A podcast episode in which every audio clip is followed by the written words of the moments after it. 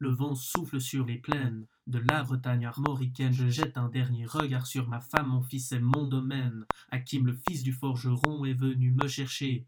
Les druides ont décidé de mener le combat dans la vallée. Là où tous nos ancêtres, de géants guerriers celtes, après de grandes batailles se sont imposés en maîtres. C'est l'heure maintenant de défendre notre terre contre une armée de cimériens prête à croiser le fer.